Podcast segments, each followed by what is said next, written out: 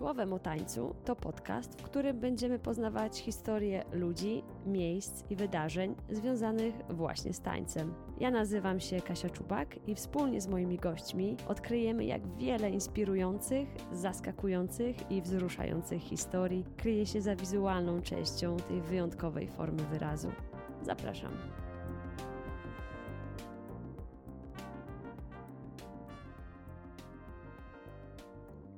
Bohaterem dzisiejszego odcinka jest walc wiedeński. Podobnie jak w mojej opowieści o peruwiańskiej marinerze, będzie to odcinek solowy, z którego będziecie mieli okazję dowiedzieć się nieco więcej o historii tego tańca i jego dosyć dynamicznie zmieniającej się roli w kulturze, roli, która trwa do dziś.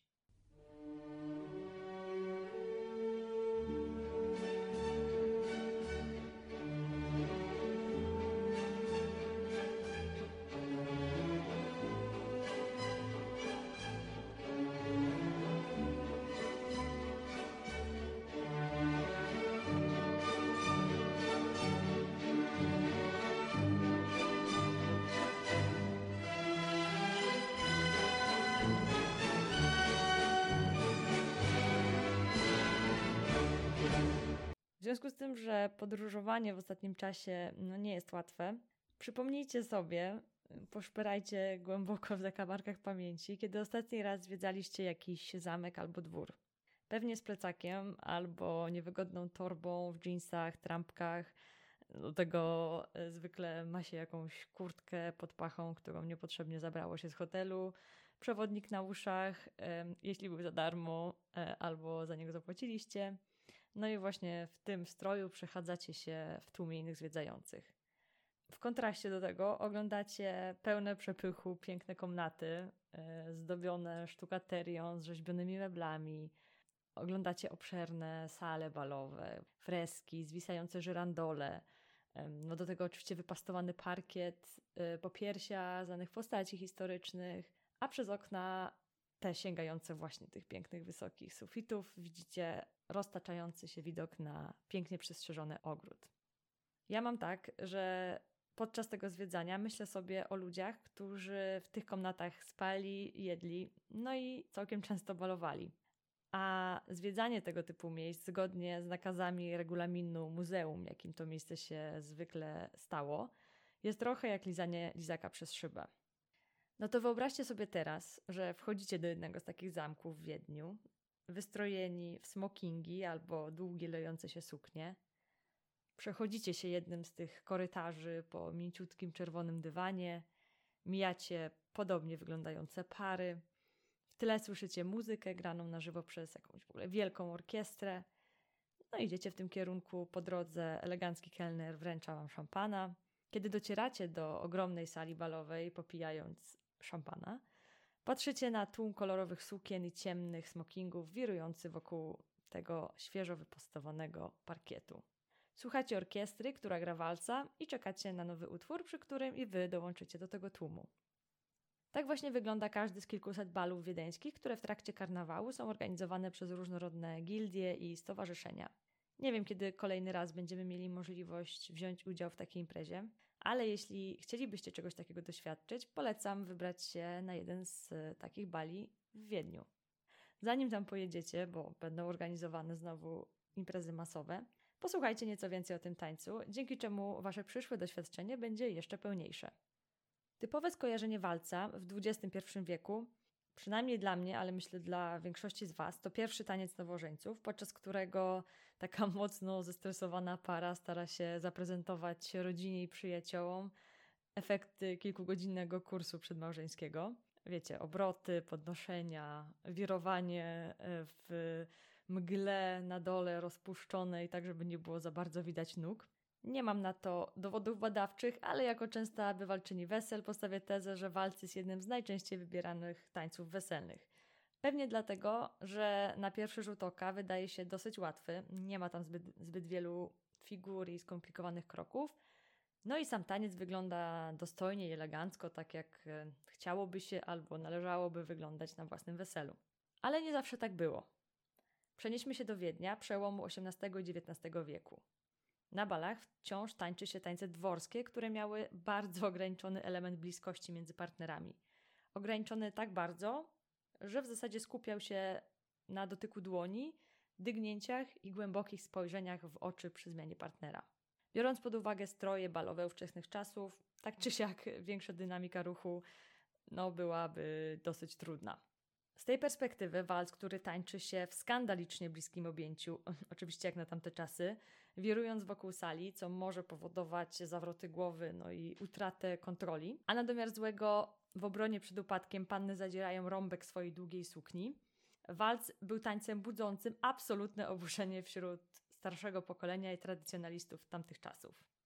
Jeden z niemieckich pisarzy i delegatów do parlamentu porównał walca do nawyku równie wulgarnego, co palenie papierosów i poparł zakaz tańczenia walca, który na początku wciąż obowiązywał w niektórych częściach Szwajcarii i Szwabii. Nie były to odosobnione przypadki, bo nawet w postępowej Francji szkoły tańca oparte na tańcu klasycznym jednak uważały, że walc to jest upadek w sztuce tańca. Najbardziej ekskluzywny klub w Londynie, Almax, zezwolił na tańczenie walca dopiero w 1812 roku. Nawet nasz Chopin, który żył w tamtych czasach i na początku swojej kariery wybrał się do Wiednia, no bo było to miasto, w którym należało być, jeśli chciało się zdobyć międzynarodową sławę. W listach do rodziny pisał, że grany w Wiedniu walc zupełnie mu nie odpowiada, a lokalni pianiści mają zwyczaj łomotania w klawisze. Uspokajał rodziców, że nie ma zamiaru grać w ten sposób i dalej będzie pisał mazurki i polonezy. Trochę na usprawiedliwienie trzeba pamiętać, że Chopin był patriotą i w związku z tym, że nie mógł uczestniczyć y, aktywnie w, w trakcie powstań, które w XIX wieku działy się na terenach Polski, styczniowe, listopadowe, dla przypomnienia, starał się oddać swoje zaangażowanie poprzez rozwój polskiej muzyki i chwała mu za to, bo dzięki temu mamy dzisiaj piękne polonezy i mazury. Poza bliskością w tańcu, głównym powodem zgorszenia walcem był fakt, że wywodzi się z Landlera, czyli austriackiego czy bawarskiego. Co do tego nie ma jasnego stanowiska, chodzi o to, że był z tamtego regionu alpejskiego. Był tańcem ludowym. A wiadomo, że do czasów rewolucji francuskiej w społeczeństwie funkcjonowały dosyć jasne podziały klasowe i burżuazja bardzo niechętnie wpuszczała w swoje życie codzienne jakiekolwiek elementy kultury ludowej. W XVIII wieku za taki właśnie taniec wciąż uznawano walca, który paradoksalnie dziś uchodzi w ogóle za szczyt weselnej elegancji. No jeśli porównacie go sobie z dancehallem, baciatą, to ma to sens i jest to jedynie kolejny dowód na to, że wszystko jest kwestią perspektywy. Może za 100 lat baciata i dancehall, które już pojawiają się na polskich weselach dzisiaj, będą uznawane za w ogóle super sztywniacki, stary taniec, tak jakim tro trochę postrzegany jest dzisiaj walc. To będą ciekawe czasy. Faktem jest, e, że wiek XIX był złotym wiekiem popularności walca i w całej Europie nie było balu, na którym by go nie grano. Można się zastanawiać, skąd ten nagły wzrost popularności.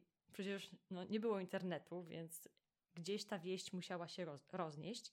Na nagły wzrost popularności wpłynęła największa i najdłuższa impreza XIX wieku, a mianowicie Kongres Wiedeński, na który do Wiednia ściągnęła śmietanka towarzyska z całej Europy. Poza ambitnymi planami rewizji zmian terytorialnych i ustrojowych oraz wypracowaniu nowych zasad ładu kontynentalnego, Kongres Wiedeński, ze względu właśnie na liczne bale, które mu towarzyszyły, nazywany był i wciąż jest ironicznie tańczącym kongresem. I to dzięki niemu walc stał się tak popularny. Trwał od września 1814 roku do czerwca kolejnego roku, więc każdy niezorientowany dworzanin od Lizbony po Moskwę miał czas poćwiczyć kroki i wrócić na swój dwór bogatszy o tę wiedzę i umiejętności. Co ciekawe, na oficjalnej części wydarzeń kongresowych wciąż tańczono polonezy i minuety, ale każde afterparty opierało się właśnie na walcu. A każdy, kto kiedyś był na oficjalnych kongresach, wie, że na tego typu oficjalnych imprezach najbardziej pamiętne pozostają ich nieoficjalne części. Pewne rzeczy się nie zmieniają, więc wyobrażam sobie jakieś młode panny albo kawalerów, którzy słyszą nad pięknym, modrym Dunajem Straussa na jakimś balu w Moskwie 10 lat po kongresie wiedeńskim i wzdychają na wspomnienie miłości kongresowej sprzed lat. Skoro już wspomniałam Straussa, to opowiem trochę o muzyce, dzięki której to wszystko było możliwe. Straussów w historii świata w ogóle było wielu i to nie tylko w muzyce. Jedna z najpopularniejszych marek jeansów, Levi's czy Lewisy, jak to woli, są marką stworzoną przez Levi Straussa, ale ten nie jest potomkiem Straussów, którzy zdominowali rynek muzyczny w XIX wieku. Sama rodzina ma naprawdę przedziwną historię Jeśli wydaje się Wam, że Wasza rodzina ma skomplikowane relacje, no to posłuchajcie tego. Johann Strauss I, czyli król walca senior, delikatnie mówiąc, nie był szczególnie zadowolony z faktu, że jego synowie interesują się muzyką. Był tak patologicznie zazdrosny o talent swojego najstarszego syna, któremu też dano na imię Johann, który dzisiaj jest znany jako Johann II, że nie pozwalał mu grać e, na fortepianie i chłopak musiał to robić w tajemnicy przed ojcem, co na szczęście umożliwiała mu jego kochająca matka. Johann I tak bardzo był niezadowolony z faktu, że jego syn gra, że dwa dni przed jego debiutanckim koncertem miał stwierdzić, że wolałby w ogóle do tego czasu umrzeć. Koncert się odbył i na wieść o tym, że został przyjęty z ogromnym entuzjazmem, Johann I popadł w depresję. Do tego wiedeńska społeczność mocno się podzieliła. Część obwiniała syna o stan zdrowia ich ulubionego kompozytora, a inni popierali syna, który mimo fatalnego traktowania przez własnego ojca był w stanie tworzyć tak dobrą muzykę i cieszyć ucho. Anna, czyli żona Johanna I, ta matka, która umożliwiła synom rozwój muzyczny, była znana z tego, że dobrze wychowywała dzieci, była ponoć ładna, oczytana, no a do tego miała świetny gust muzyczny. Mimo to jej mąż regularnie ją zdradzał. Najczęściej z niejaką Emily Trampusz, która mieszkała w jakimś obskurnym mieszkaniu w jednej z tych średniowiecznych uliczek Wiednia, a ponadto była ponoć, tak e, mówią plotki, brzydka i głupia. Anna przez długi czas przymykała oko na zdrady męża. No były to też czasy, kiedy była totalnie zależna od jego majątku, ale granica została przekroczona, kiedy kochanka Emily urodziła syna i dała mu na imię Johan. Anna uznała, że no, to już jest lekka przesada yy, i kazała mężowi pakować manatki. Johan przeniósł się do swojej kochanki Emily i to w tym obskurnym mieszkaniu kilka lat po przeprowadzce zmarł na szkarlatynę. Jego kochanka zachowała się bardzo godnie i dumnie, bo zabrała wszystkie jego cenne rzeczy i uciekła, zostawiając martwe, nagie ciało króla walca na wilgotnej posadce jego brudnego mieszkania, w zasadzie jej brudnego mieszkania. No tak właśnie skończył niestety ten wielki artysta. W międzyczasie kariera jego syna nabierała tempa. Wiązało się to z tym z bardzo licznymi wyjazdami, koncertami, trasami koncertowymi. A umówmy się, trudy podróży z Wiednia do Moskwy czy Londynu w XIX wieku to nieco inny poziom wysiłku niż dzisiaj. E, w konsekwencji Johann nieco podupadł na zdrowiu, a że koncerty były super ważnym źródłem dochodu dla całej rodziny, która była porzucona przez ojca, Batutę musiał podjąć jego młodszy brat Józef. Na plakatach drukowano, że orkiestrze będzie przewodził J. Strauss i do ostatniej chwili nie było wiadomo, który z braci finalnie się pojawi. Co ciekawe, Józef, osobiście moja ulubiona postać w tej dziwnej rodzinie, był z wykształcenia i zamiłowania inżynierem, twórcą pierwszej maszyny sprzątającej ulice, które stały się chlubą systemu sanitarnego Wiednia, który jak na tamte czasy był miastem czystym.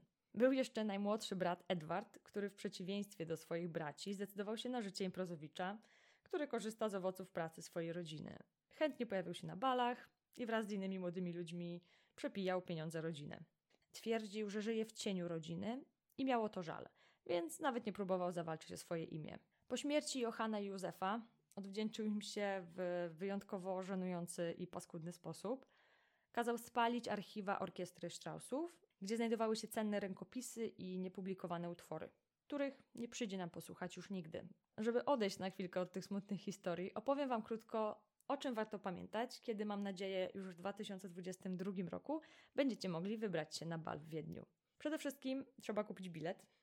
Tak jak wspomniałam, bale są organizowane przez różne stowarzyszenia i bez problemu można taki bilet kupić online. To, na co warto zwrócić uwagę przy podejmowaniu decyzji, to na pewno to, gdzie ta impreza się odbywa, ja osobiście byłam w pałacu Hofburg w samym centrum Wiednia i bardzo polecam to miejsce.